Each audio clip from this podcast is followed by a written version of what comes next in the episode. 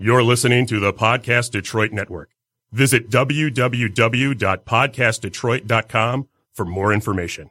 The views and opinions expressed on this show do not necessarily represent those of the network, its advertisers, owners, or sponsors.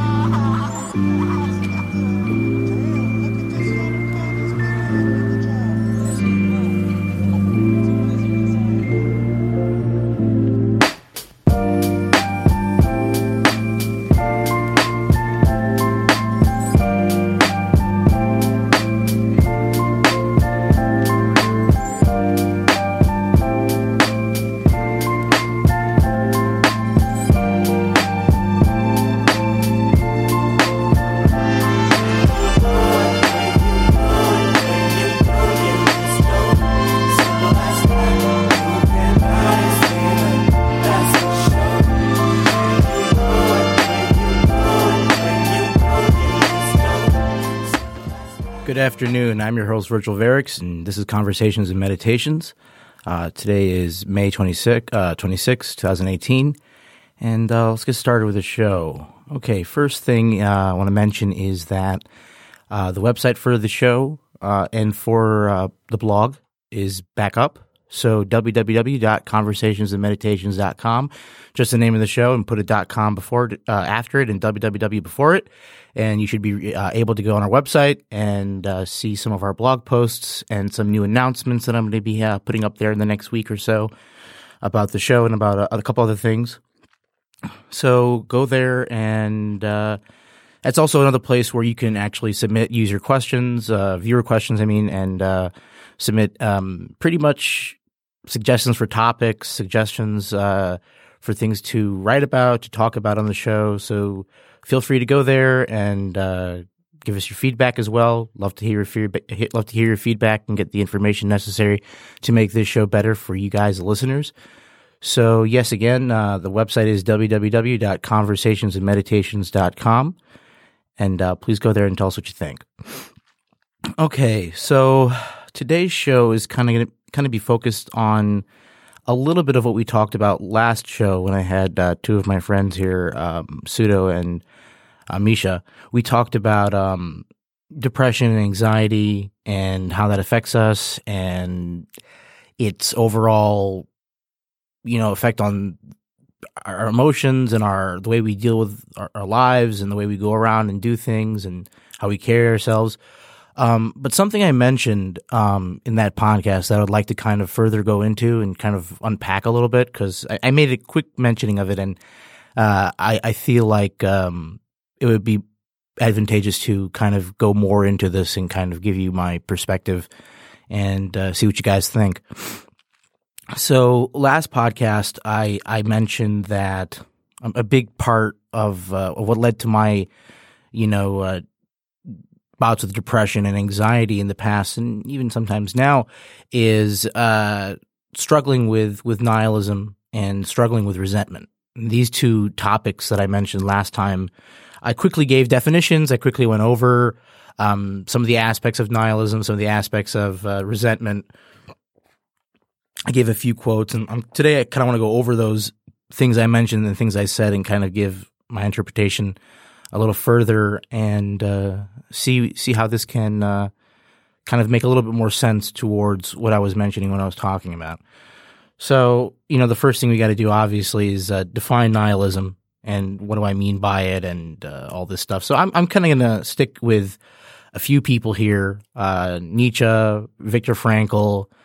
And uh, Donald Crosby, they seem to have. Um, Ernest Becker has some great definitions as well and great points on nihilism. And I'll, I'll, try to incorporate a little bit of all their stuff here today and kind of uh, break it down and tell you what I think. But Nietzsche in uh, one in, in, the Will of Power, he said, uh, "What does nihilism mean? The highest values devaluate themselves. The aim is lacking. Why finds no answer." You know, and he continues to say in the Will of Power that um, nihilism is the radical repudiation of values, meaning, and desirability. Um, so that that's kind of a basic understanding of how Nietzsche viewed it. and uh, his his interpretation of it. And obviously, Nietzsche is most like yeah probably mostly the the most uh, quoted and uh, studied person on nihilism because he has a lot of great uh, great things and great points on nihilism in a lot of his writings. So he's uh, obviously one of the top people who people will study for nihilism and looking into this topic.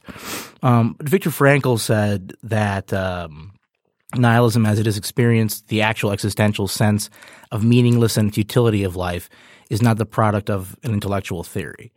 So this kind of goes into Frankl's work, which is a psychotherapist, and some of what he's saying is that, you know, the product of intellectual theory, feeling these feelings, the feeling of meaningless, meaninglessness, and no purpose, and the futility of life. These things are not necessarily um, product of the mind uh, in the sense of an intellectual uh, exercise, more so of an emotional um, response.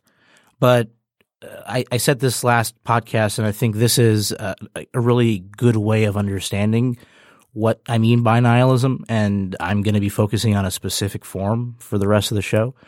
But um, in the Spectre of the Absurd by Donald Crosby, he he kind of gave a really good. Uh, it's mostly about nihilism and uh, the absurd, you know, the absurd movement and absurdity and absurdism and all this other stuff. But um, he said that moral nihilism denies a sense of moral obligation, the objectivity of moral principles, or the moral viewpoint. Uh, epistemological nihilism denies that there can be anything like truths or meaning not strictly confined within or wholly relative to a single individual group or conce- conceptual schema. Cosmic nihilism disavows intelligibility or value in nature, seeing it as indifferent or hostile to the fundamental uh, human concerns. Existential uh, nihilism negates the meaning of life.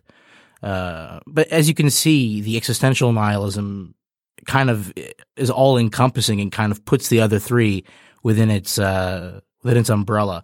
So I'm going to be focusing on existential nihilism for brevity's sake, and also because um, I think that's where most people are are suffering are suffering from. And uh, so, just a quick thing on the other types of nihilism. You know, moral nihilism, the deny the denying of objective moral moral principles, uh, the, the moral viewpoint, the you know uh, moral obligations. Um, when when people tend to have this type of viewpoint on on certain things, to me it's very confusing. At least now it's super confusing because if there's no objectivity to moral principles, then right and wrong is just relative, right? Uh, these things are not um, they're, they're non-negotiable. Like for instance, the the, things that uh, philosophers talk about when it comes to morality, um, stealing, murdering. You know, these two these are two very important topics that are brought up in philosophy, and the fact that somebody can think that there is no objectivity that you know killing is bad, all you know murdering is bad all the time.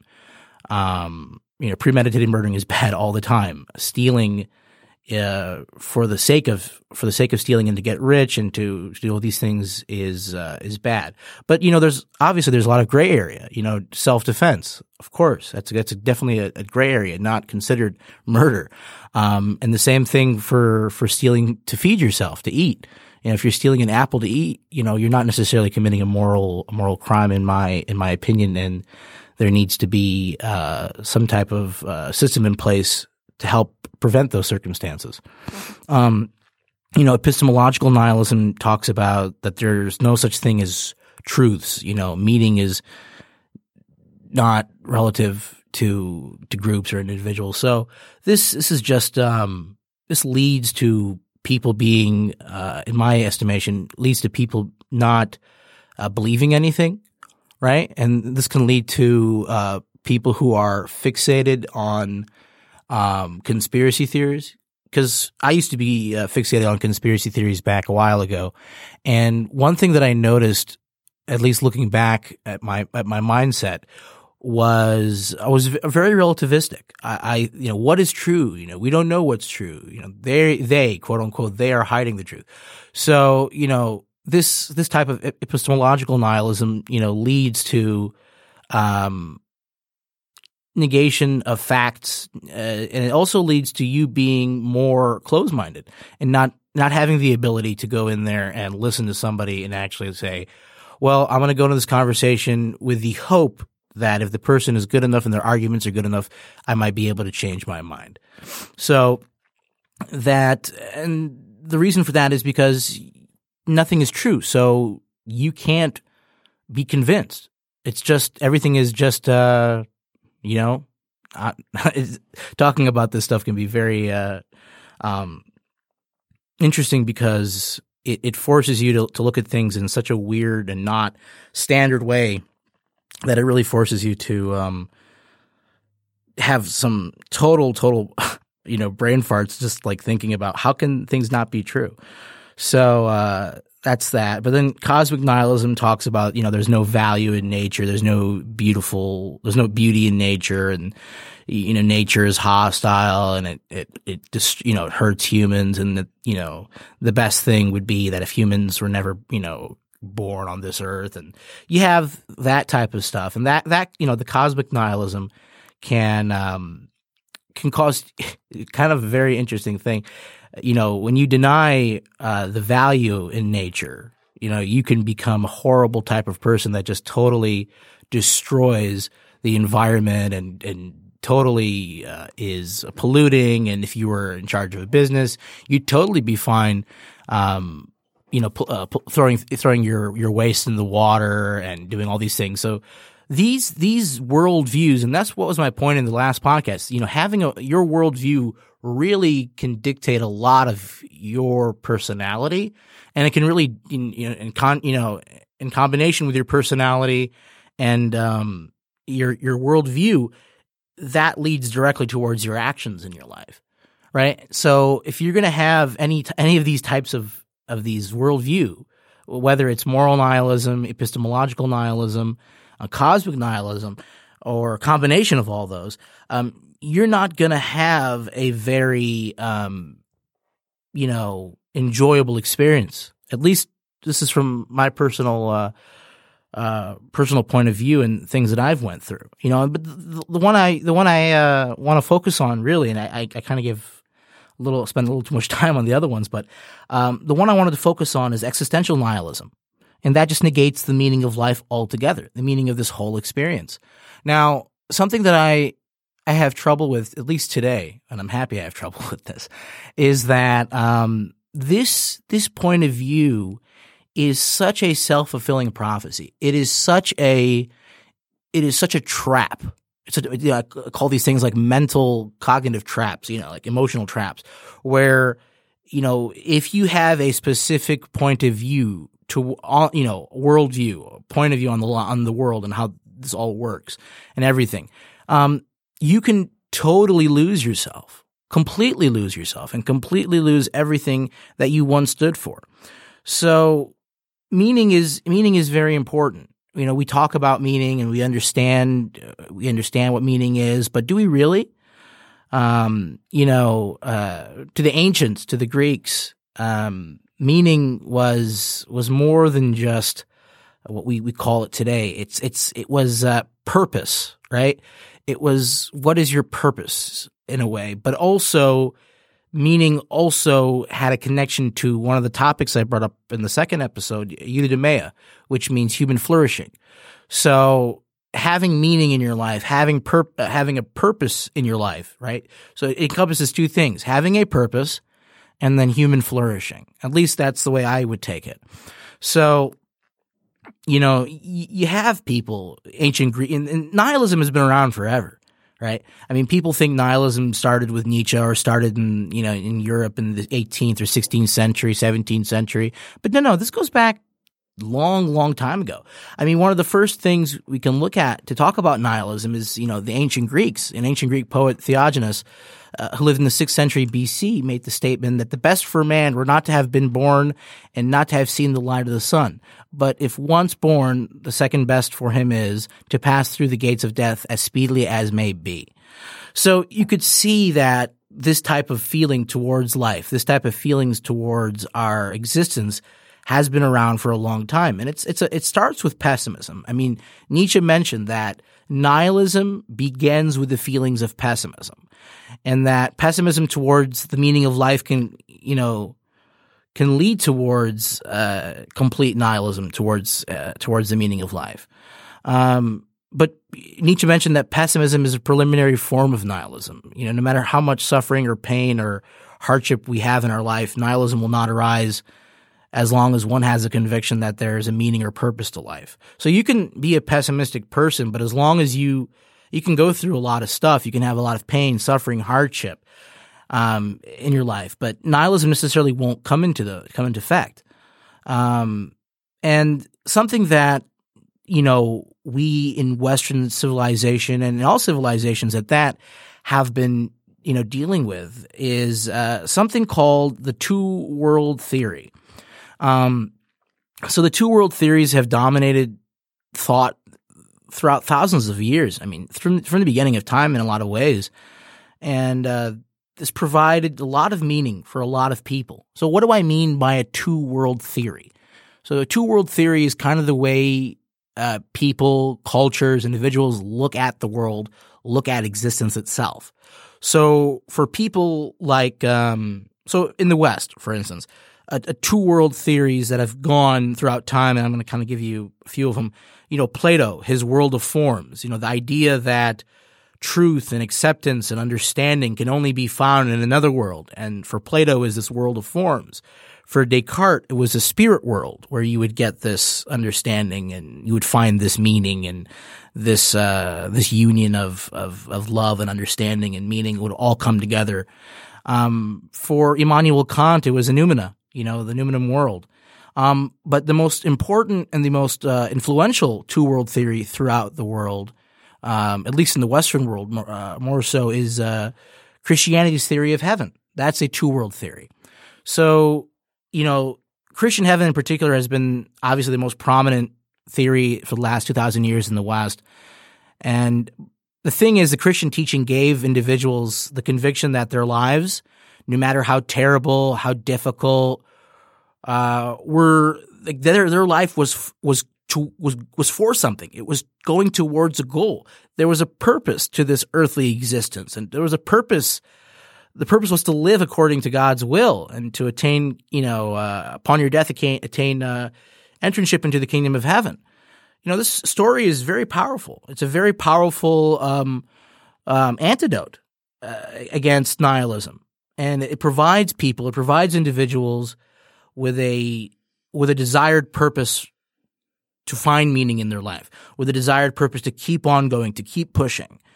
Um, it ensures that the believers, you know, they will be guaranteed entry into a to a beautiful, joyful, blissful, blissful reality upon their death.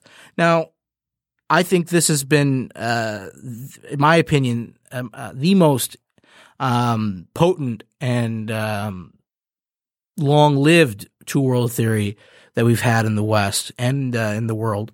Um, but some some some qu- some quotes on that, or not some quotes, some um, comments on that. Um, the first thing about two world theories that I uh, that I say. So I'm all about reality, right? I'm, as I said it earlier, I'm an atheist, and um, I I try to have a scientific point of view towards the world and towards reality. But you know, something Nietzsche said was that having a scientific, having looking at the world scientifically is probably the dumbest thing you can do, because it it might tell you the truth in sense of the reality of the world, but it totally removes meaning from everything. So this is one of the this is another trap, you know, where where a lot of people, especially atheists like myself, can get into, where you just you know totally worship the sciences, worship uh, rationality, which I do, and uh, you totally forget that you know science truth is very important. I mean truth is one of the most important things in my life. Um, but you know as i got as i get older and as i start to understand things better um, another very important thing in my life is is finding meaning. And i think for most people know ernest becker he said that you know men don't food does not really uh, satiate men its meaning really that that that satisfies people and satisfies their their existence and satisfies their life. Um so you know this this is a is a hard thing to to get past especially for a person like myself because a two world theory easily gives you a a meaning towards the struggle in your life. And as I mentioned in the last podcast, you know, the way I look at life, life, a lot of life, not all of life, but big parts of life is are suffering. And uh, the other the other part of it is, is malevolence. You know, there's a lot of evil in the world and a lot of evil in our lives. But something we have to understand and kind of take, you know, that's that's a fact, right? There is suffering in the world and in my life, whether it's my leg hurting or whether it's people across the world who are in a war zone. There is suffering in the world. And there is also evil in the world, whether it's through uh, my own personal experience with the individual uh, individuals that I know that are abusive or verbally, physically, mentally, um, whether they are um, trying to totally ruin somebody's reputation. I mean, that's something we see in our lives every day as little, you know, pieces of evil. But then you look at the wider spectrum and you see a lot of evil in the world, like in these war zones. You know, there's, and there's suffering and tragedy all, I mean, there's violence, suffering and tragedy all over the world. And it causes people to become nihilistic. And a lot of the time, these two world theories can really be the antidote against this type of stuff because people will look at the world, look at things that are happening, and then go on and say, "Oh, it's terrible. This is bad," and they'll take on the- uh, Theognis' position that it'd be better if humanity never existed on this earth. But that is such a defeatist, pessimistic argument that um, doesn't uh, doesn't take into account all the wonderful things that have we have done as as a society, as humanity, throughout the years, throughout the generations, and the, the stuff we're still continuing to build upon today. So I think, you know, like Nietzsche said, you have to be a pessimist in order to get to the point to where you're um, you're getting right on the edge of nihilism, preliminary form of nihilism, he, he called it. But again, he he said that it doesn't mean that if you are going through stuff and you have a lot of pain, suffering, hardship in your life, doesn't mean you become nihilistic. Um, and Nietzsche said, and this is where Nietzsche's phrase "God is dead" comes from you know, and because a lot of people read Nietzsche and they don't really understand what he meant, what he meant by God is dead. So Nietzsche used the phrase God is dead to symbolize the loss of faith in the two world theory of Christianity in the world. And this was done throughout the Enlightenment and through the age, uh, you know, the age of Enlightenment and the Renaissance, where the two world theory started to dissipate further and further throughout history. So, in, you know, he understood, he understood that this loss of faith would create a crisis in regarding the meaning of in regards to the meaning of life, and he thought that this was inevitable. Um, and um, and like I said, you know, Nietzsche Nietzsche mentioned that um, in uh, about the scientific having a scientific interpretation of the world. And in the gay science, he he he, re- reiterates the idea that science and meanings of life go hand in hand. And as somebody who is a science lover and a almost a science worshiper, he, reading this um, not too long ago uh, really struck me and hit me hard and had to make me rethink a lot of things. And I had to uh, check my assumptions and kind of um, see what he meant. But, you know, he said, uh, this is a direct quote from the gay science, a scientific interpretation of the world as you understand might therefore still be one of the most stupid of all possible interpretations of the world, meaning that would be one of the poorest in meaning. Uh, this, though, is intended for ears and consciousness uh, of our mechanist now uh, who now uh, who nowadays like the past of philosophers insist on mechanics as the doctrine of the first and last laws on which all existence must be based on the ground floor. But an essentially mechanical world would be an essentially meaningless world, assuming that one estimated the value of a piece of music according to how much of it could be counted, calculated, expressed in formulas. How absurd uh, such a scientific estimation of music would be. Uh, what would have uh, one have comprehended, understood, grasped of it, grasped, grasped of it? Nothing really, nothing of what is music, uh, of what is music in it. So he kind of really tears apart um, the the science having a pure scientific interpretation of the world. So obviously, um, when you hear music and it makes you think of a time and it makes you have all these things. Yeah, that's that's not you're not looking at it scientifically. You're looking at it emotionally. and um, that's something he was trying to point at. And, uh, and this was kind of a repudiation against a lot of the science and enlightenment thinkers that were uh, popping around his time and uh, a little bit before his time in the um, Renaissance. So this this is pretty clear that um, that when we when we get into you know this type of type of conversation that with others about nihilism about meaning we have to be careful not to not to put so much doubt and so much uh, pessimism in the air that people will just end up becoming uh, pessimistic and nihilistic eventually.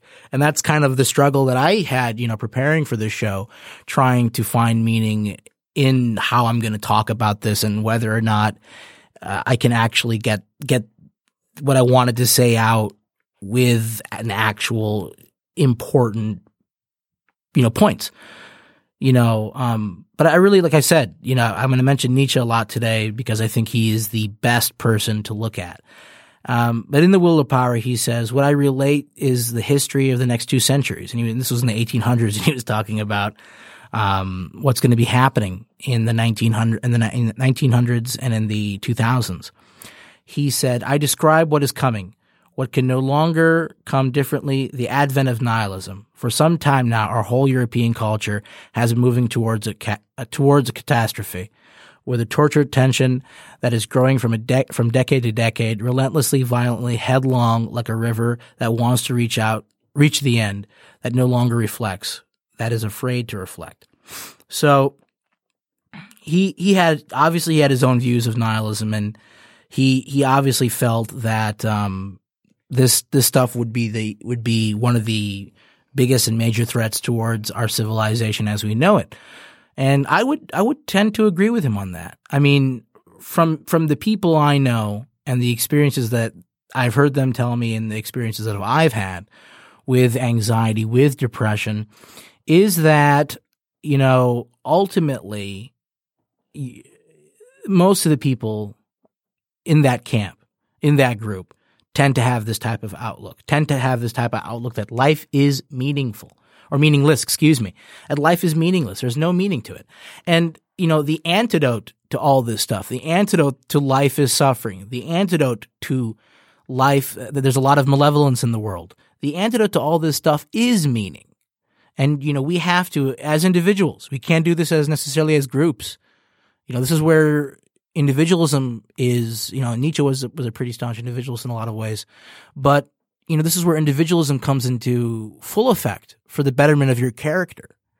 You know, um, I really believe that if you look at this particular topic individually, you'll have a better chance and probably a higher rate of success in re- relieving yourself from this type of um, torment because it is torment. It's it's it's just torment to yourself. And this will lead to a lot of terrible things. And one of the things that nihilism can lead to, you know, is uh, this resentment, this total, utter resentment. And resentment comes in many shapes and forms, but uh, the resentment that, that follows nihilism or that's intertwined and married with nihilism is um, some of the most vitriolic and dangerous things you can possibly see um, in the entire world. So, you know, resentment leads to a lot of horrible things.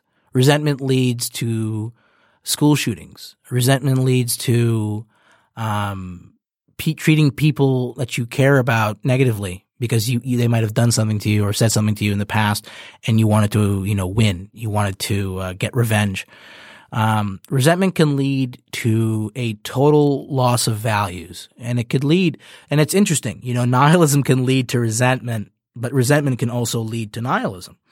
Um, both are hand in hand. I mean, you can have a nihilist, you can have nihilistic thoughts about the world, about society, about humanity, and then come to a conclusion that is ultimately horrifying.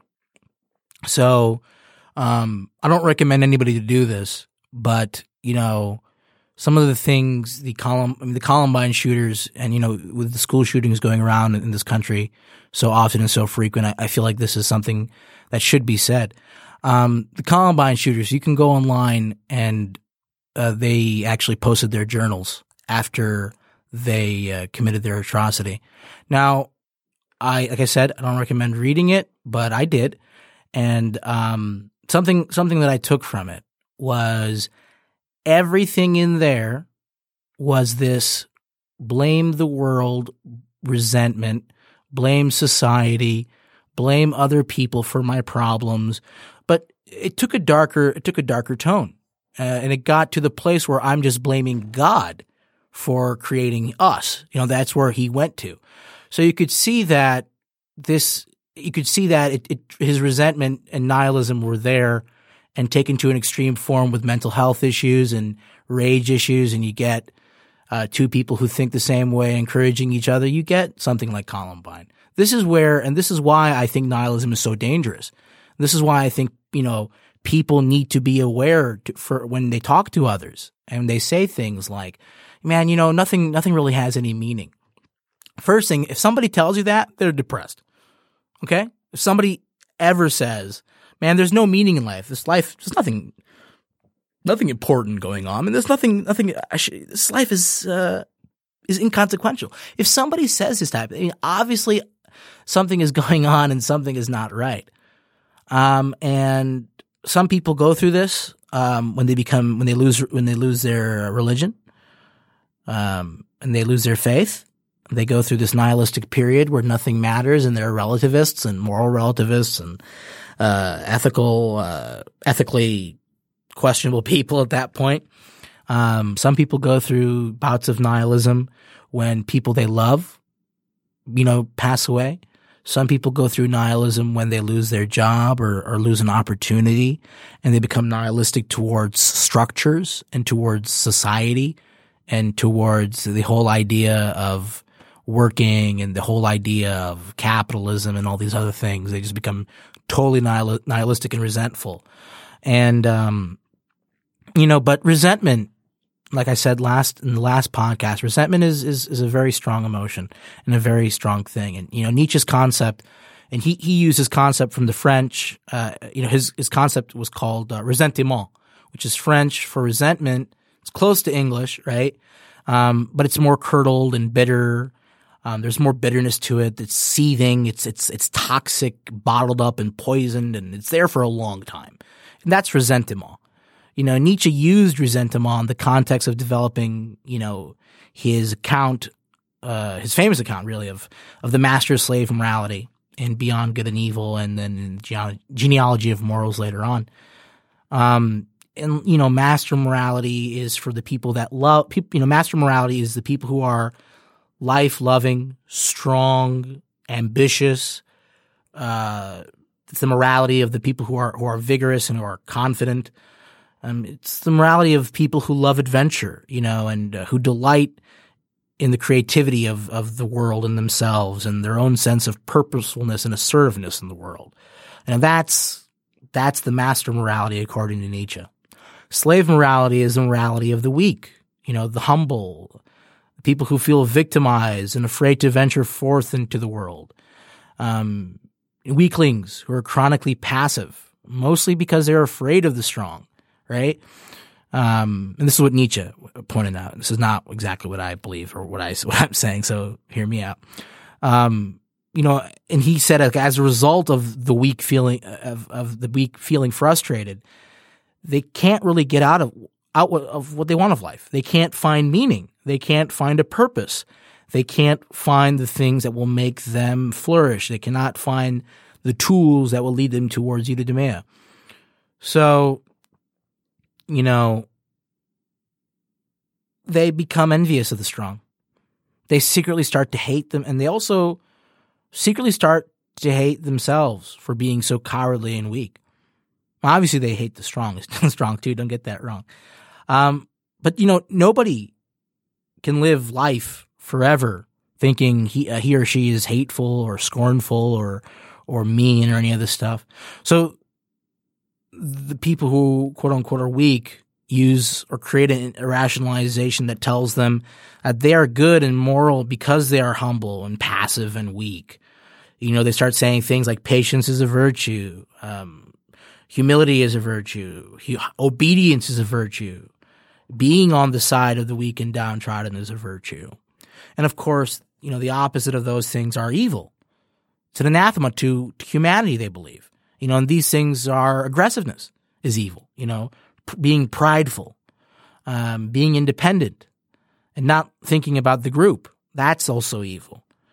Um, but being, you know, physically successful, being materialistic, materially successful, those things are also deemed to be a quote unquote evil or um, a no no by the people who are in the slave morality. But of course, you know, it's a rationalization, and people who are smart, who are weak, uh, are never quite going to convince themselves out of it, right? They're never going to be able to convince themselves that, yeah, I'm weak and I'm passive and I, I have no confidence in myself. Therefore, you know what? I'm moral. I'm good because humility is great and obedience is good and all this stuff. If, if they're actually smart, how hard of a time will they have trying to convince themselves? They won't be able to. And that's, that will do damage inside, uh, emotionally. Um, it'll cause them to be, uh, to be even more weak and even more helpless. And the strong will be laughing. And that will do damage inside because the people they hate, you know, they, they are now realizing this. So this is even more of a, a damnation for, for the people on the other side. And it will do a lot of damage, uh, emotionally. And the strong and the rich will carry on getting stronger and richer and enjoying life. And, and seeing these, these people do that for the people who are, you know, weak will cause them to have, uh, feelings of hate and self-loathing, envy of his enemies. And this will do a lot of damage inside. You know, and like I said, the weak, the, the person who's weak will will eventually start feeling a combination of self-loathing and envy of his enemies, and you know he he's going to need to lash out. He'll he'll feel the urge to hurt in any way he can. You know, his enemy, who is the strong, who is the the the person of strong will and strong character. But you know, most people can't risk physical confrontations, so most people go through um, you know, using their words. And Nietzsche argued that weaklings become extremely clever with their words and insults. um, you know, in our time, in our world, the Enlightenment created, you know, the world created, this world created by the Enlightenment is strong, is active, is life living, it's, it's exuberant. You know, in, in past centuries, you know, um, people who were against the Enlightenment. They thought that, you know, the woe would come to the industrialists and to the scientists and the people going for progress and, you know, bless, you know, damn be the rich and the, the people who are working hard towards, um, things, trying to get themselves to the next level and blessed would be the poor. But, you know, this hasn't really happened you know, this hope has kind of been eliminated from from from the conversation. Capitalism right now seems to be the biggest lifter, the biggest uh, success in terms of lifting people up out of poverty. I know it sounds very counterintuitive and very, um, you know, contrary to what a lot of people hear and, and believe, but um, over the last 20 years, um, over, oh, excuse me, I think 20 to 30 years, a billion people have been lifted out of poverty. Why? It's not because of foreign aid. It's not because of us doing something to make those areas in the world better necessarily. A lot of the reason why a lot of these people have now left, you know, permanent poverty and are now going towards, you know, a middle class life is because their economy is liberalized is because they were able to achieve something. So the idea that a lot of these people had in the past that, you know, um, damned be the rich and blessed would be the poor. I mean, ironically, the whole world is getting richer and when I say the whole world, I know a lot of people will hear this and will say, well, you know, person in X area of the world is having a hard time and these people are, are starving. Yes, I'm not saying it's perfect. Yes, I'm not saying it's great. But what I'm what I'm saying is is things are getting better. And, you know, it's completely contrary to the idea that the strong and that the life living and the confident and the people who are, you know, entrepreneurial spirit and, you know, all this stuff, that they would eventually be the people losing and that the, the weak and the, um, poor would be the ones, um, winning on top. I mean, this is the, co- you know, this is a typical communist Marxist idea that, you know, the rich will be overthrown and the proletariat will take over. That didn't happen in the 20th century and didn't happen in the 21st, has not happened so far in the 21st century. Um, but you know, like Dostoevsky's Underground Man, it's easy to see that the most intelligent um, people in that camp would just hate the facts. You know, would just hate the facts that you know I made a choice in my life, whether it's a choice ideologically, whether it's a choice um, emotionally. You know, I made a choice and I lost, and if they if somebody knows that the choice you know that the historical choice they made made them a loser then they will hate the fact they will hate that fact and they will hate the fact that the winners won and they will hate themselves for having picked the losing side. You know hate as a chronic condition leads to an urge to destroy. And a lot of the people including myself when i was nihilistic and i had a lot of resent very similar to a lot of this resent nietzsche talked about. Um, the resent that I had was very, very deep. And, um, it on the on the surface level, you know, I was a Marxist at the time. On the surface level, my resentment was towards um, the bourgeoisie and towards um, the capitalist class.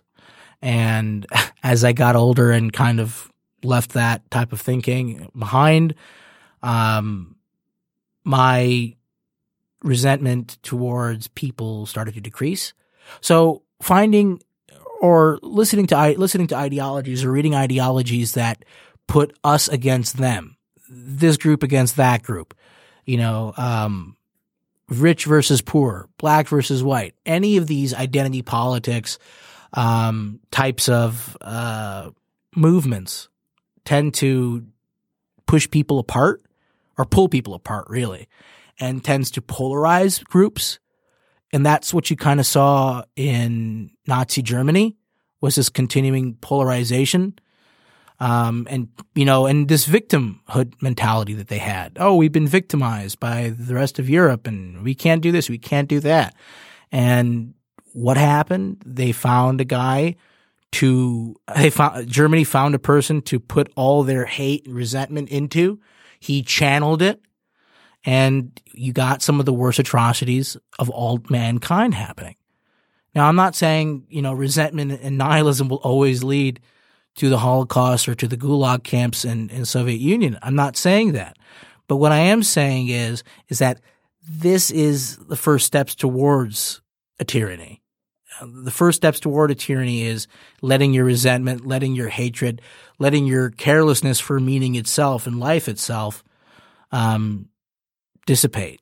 That will that will cause you to have you know feelings and uh, feelings and and desires to pull down the system, destroy. You know, you hear people screw the system, pull down the system, destroy the system. You know, a lot of my anarchist friends, and um, it's it's this urge to destroy. That's what it is. It's an urge to destroy, and not an urge to work things out, not an urge to talk things out, not an urge to conserve, not an urge to uh, liberate and try to understand where we can make, uh, you know, changes necessary, make things, you know, make the changes that are necessary in order to make our existence a much more understanding and better experience, you know, but, um, this is, this is a, a big problem that I faced and I think a lot of people are actually facing this issue and facing this problem. And I, honestly think that if we don't take this concept and topic seriously, it, it will lead to degeneration within ourselves right? If we get, you know, caught by the nihilist virus, um, it'll also lead to degeneration with our with our with our families and our friends and the people we love. It'll also ultimately once those two things happen, when you start to, you know, pull, you know, separate in a negative way because of these things, you know, these types of this type of mentality, the mentality that um, life is meaningless and that um, there's no there's no value in, in anything. Uh, this pushes people away, and it pushes people away primarily because they never thought about it, and now you're thinking about it, and it's causing them, you know, some cognitive dissonance or anxiety. So, first thing I can say is if you're going through a bout of nihilism, uh, you have to see what type of nihilism you're struggling with right? I mentioned the four types of nihilism. You have to see where it's where where it's at, where you're at. You know, and if if you have if you have the all encompassing existential nihilism nihilism in your life, which you know negates the actual meaning versus, you know, truth versus moral objectivity, you have to start taking the necessary steps to fix that. So some of the some of the steps can be multifold, but um, some of the things that I did was to stop.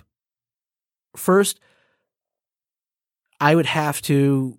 I told myself, like, well, today I'm going to have to justify my existence. What does that mean? What does that mean? Justify your existence. Okay.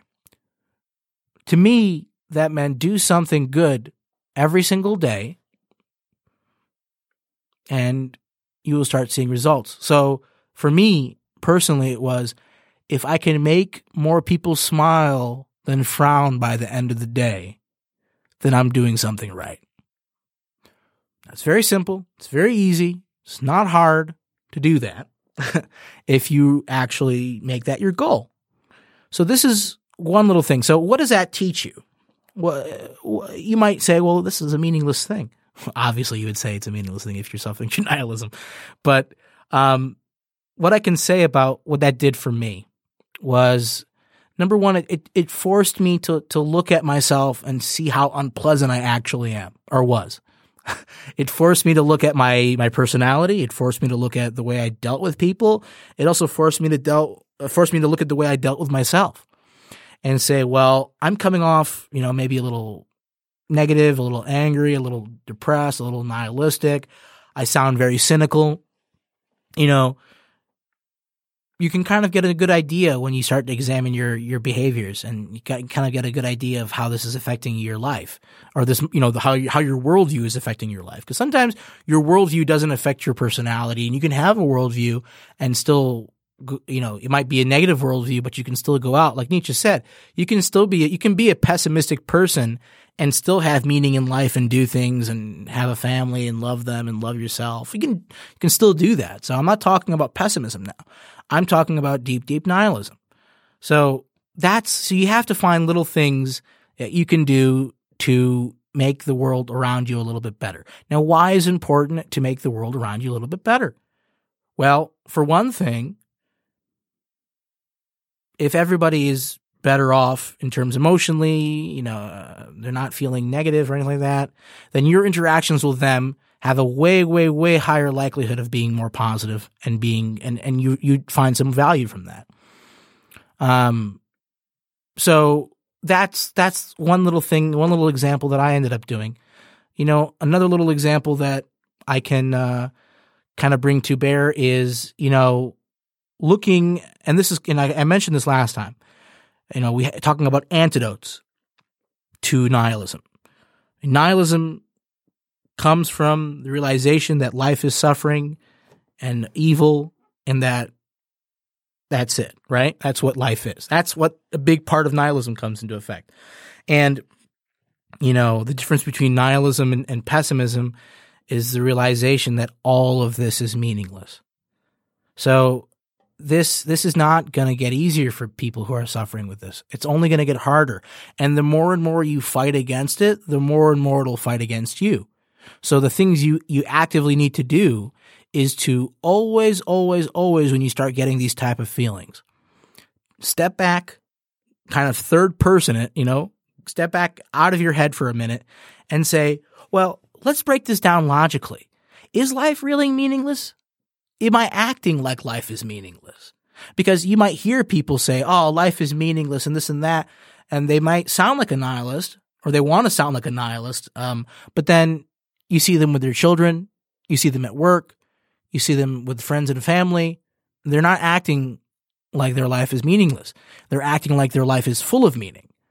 Now, a lot of people don't realize the blessings and the and the the the great things in their lives. So another thing that can lead to nihilism is not being appreciative. Not being appreciative for what you have rather than for what you don't have. So that's another step. You have to so first is like do a little thing that can make the world a little bit better and I tell you right now, like the like like my little uh experiment back in the day. If I can make more people smile than frown today, I've done something right. What does that do? It makes people feel better and makes them better. But what does it do to me? It makes me understand that, wow, I can add value to people's lives. I can actually make people feel comfortable and feel, you know, like they're having a good time. So that will start putting, you know, that's a little seed to, uh, to start the tree of hope. Right. Cause the tree of hope is, will always be there. You just have to, you just have to plant the seed and water it. And the watering it is doing these different thought experiments, doing these different things to get yourself to the next level of understanding, to the next level of meaning, to the next level of, you know, of, of, of getting negative, negativity and nihilism away. And, you know, finally, the, my final point on one of the antidotes to nihilism is, you know, you have to be able to find meaning. Yeah, I mean, you have to find meaning. You, you really do humanity needs meaning. That is something we talked about in the last podcast that everybody needs it. If we don't have it, people end up being miserable. So we have to find a way to to find that. So we we can we can Aristotle talked about having a life whether it's in politics, whether it's in philosophy, whether it's in work, um, you know, these are the you know types of meaningful life you can get, the type of life that leads to human flourishing. Um, but something that I learned and I mentioned briefly was the Stoics. So quickly, and I'm going to have a whole show on Stoicism. Don't worry about it, and I'll I'll break it down fully so you guys will get a better understanding of what I'm trying to say. Some of the things that I I've looked at over the years and something that helped me kind of leave and get rid of my Stoicism was um, their their ability to take what's going on in your world and break it down from in my control, not in my control. And it's a total perspective shifter. I mean, read read Marcus Aurelius's Meditations. Read Epictetus's uh, Enchiridion, the handbook. Read Seneca's On the Shortness of Life. These books will totally change your perspective. I mean, a quote by Marcus Aurelius that I love, and this shows you something. If you are p- uh, pained by any external thing, it's not the thing that disturbs you, but your own judgment about it, and it's in your power to wipe this judgment out now. So, Stoicism is is center, center, central point is to relieve yourself from negative emotions, to relieve yourself from negative um, negative feelings. This is why cognitive behavioral therapy and psychology and even logotherapy is heavily based on Stoicism and the philosophy and teachings by these people.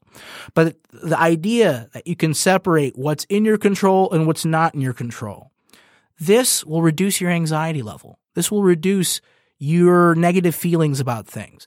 But it'll also help you find meaning because for the things you know, for the things that you have absolute control of and you know you have control of, that is what you should be focusing on as your meaning. So I have absolute control over my over, over my health in the sense of I have an absolute control over my body, my weight, all this stuff.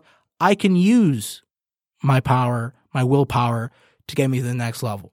But like I said, we have to fight nihilism. We have to fight resentment every single day, whether it's in ourselves, our friends, our families, our loved ones. We have to fight it because if we don't fight it, it will lead to suffering. It will lead to malevolence.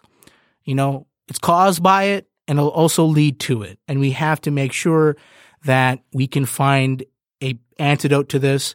And I think finding meaning in your life, understanding the difference between what you what what you have in your power and what's not in your power, and understanding that you can do little things to make the world a better place. You don't have to do big things. I think these three things are a great antidote to nihilism and the things that we face today as a society in the modern world. Thank you again and have a wonderful day. Take care.